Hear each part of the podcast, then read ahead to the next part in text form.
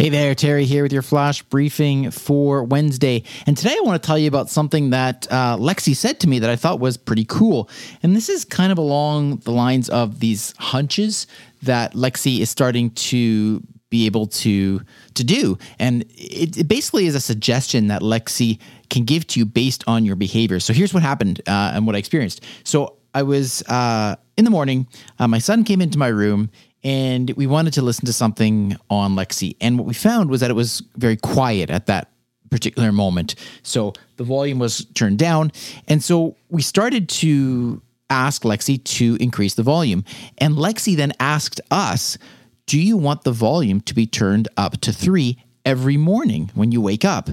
And I thought that was very interesting because if you've set your volume to go down at night and you haven't yet actually created a routine to turn up the volume, Lexi was actually now asking to be proactive to set that.